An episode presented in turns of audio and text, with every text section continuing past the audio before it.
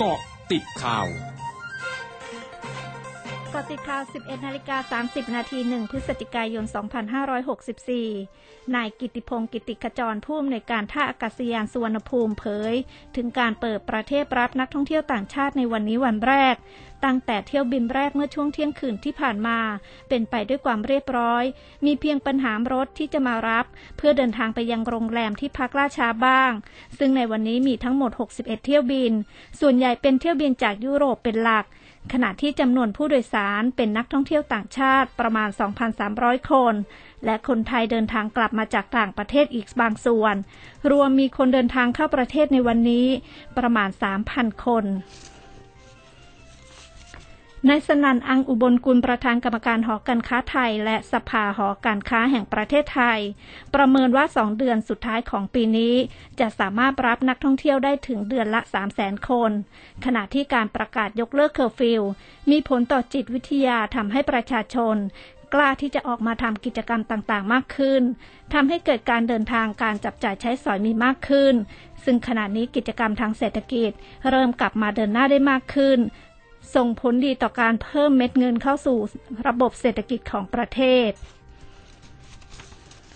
นายสาธิตปิตุเตชะ รัฐมนตรีช่วยว่าการกระทรวงสาธารณสุข โพสต์ข้อความผ่านเฟซบุ๊กมอบหมายให้สำนักงานคณะกรรมการอาหารและยา แจ้งบริษัทไฟเซอร์ประเทศไทยทำการขึ้นทะเบียนวัคซีนสำหรับเด็กอายุ 5-11 ปี โดยเร่งด่วน หลังจากที่องค์การอาหารและยาของสหรัฐ อนุมัติให้ไฟเซอร์เป็นวัคซีนสำหรับฉีดเด็กอายุ 5-11 ปี และอาจจะเริ่มฉีดกลุ่มเด็กดังกล่าวที่สหรัฐ โดยในระหว่างนี้กระทรวงสาธารณสุข จะติดตามข้อมูลอาการข้างเคียง และประสิทธิภาพการฉีดวัคซีนไฟเซอร์ในเด็กของสหรัฐอย่างใกล้ชิด กรมควบคุมโรคกระทรวงสาธารณสุขรายงานวันนี้ นอกจากมีผู้ติดเชื้อโควิด -19 รายใหม่จำนวน 8,165 ราย และเสียชีวิตเพิ่มอีก 55 รายแล้ว ยังมีผลตรวจ ATK พบเข้าข่ายติดเชื้อโควิด -19 อีกจำนวน 2,450 ราย รวมยอดสะสม 274,543 ราย โดยร้อยละของการตรวจเชื้อ 7 วันย้อนหลัง อยู่ที่ร้อยละ 14.5 ซึ่งภาพรวมทั่วประเทศ คงเหลือผู้ป่วยระหว่างการรักษา 99,227 ราย แบ่งเป็นผู้ป่วยรักษาในโรงพยาบาล 43,605 ราย